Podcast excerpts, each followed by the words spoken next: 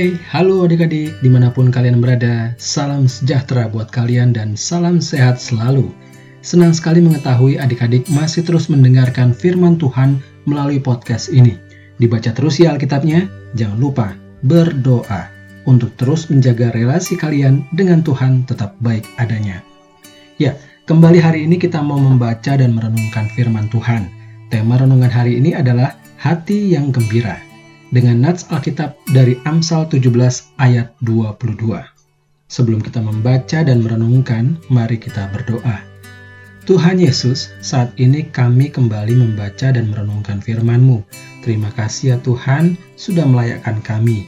Berbicaralah melalui firman-Mu, kami siap mendengar. Dalam namamu Yesus, Tuhan dan Juru Selamat kami.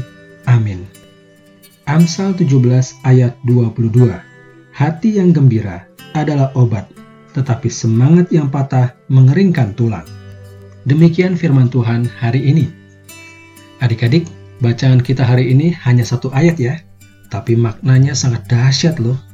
Bagaimana mungkin hati yang gembira bisa menjadi obat yang manjur?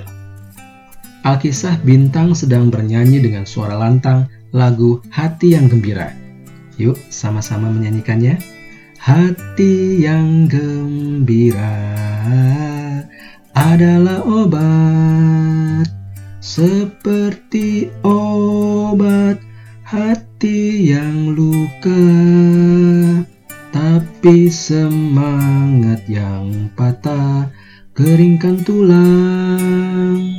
Hati yang gembira Tuhan senang Wah, bintang semangat sekali nyanyinya, kata papa sambil ikut bertepuk tangan.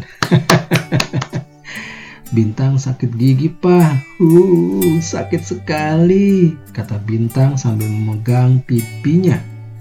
Hmm, coba sini, papa lihat. Wah, gigimu berlubang bintang. Harus ke dokter gigi kalau begitu, kata papa sambil buru-buru mengambil dompet dan kunci mobil. Ayo Bintang, kita pergi sekarang, ajak Papa. Uh, nggak mau Pak. Bintang sudah minum obat, sudah berdoa memohon kesembuhan, bahkan sudah bernyanyi supaya Bintang gembira. Jadi setelah itu pasti sembuh, kata Bintang menahan sakit. Bintang, ada hal-hal yang tidak bisa kita lakukan sendiri, tapi butuh bantuan ahli misalnya dokter gigi. Gigimu berlubang tuh, pasti sakit kan? Kita harus ke dokter gigi supaya gigimu bisa diobati. Ajak papa lagi. Enggak deh pak, Bintang kurang gembira mungkin hatinya, makanya obatnya enggak manjur. Papa coba kasih Bintang uang untuk beli mainan deh. Bintang kan jadi bahagia. Mungkin Bintang bisa cepat sembuh. Kata Bintang menolak. Mana bisa gigimu sembuh dengan beli mainan Bintang? Ayo, cepat kita berangkat. Nanti keburu tutup dokternya kata papa sambil menggandeng bintang menuju mobil.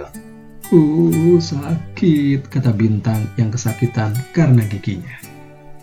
Adik-adik, selama beberapa hari terakhir ini kita sama-sama merenungkan betapa Tuhan Yesus adalah Tuhan penyembuh atau dalam bahasa Ibrani disebut Yehova Rafa, Tuhan yang menyembuhkan.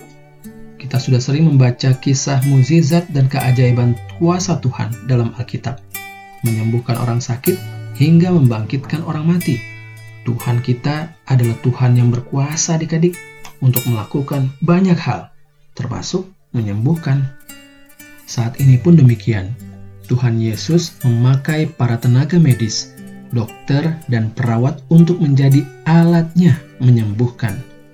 Karena itu, bila kalian sakit, Selain tetap bersuka cita bahwa Tuhan masih memelihara adik-adik dengan nafas kehidupan, kalian pun mesti berusaha sembuh dengan pergi ke dokter.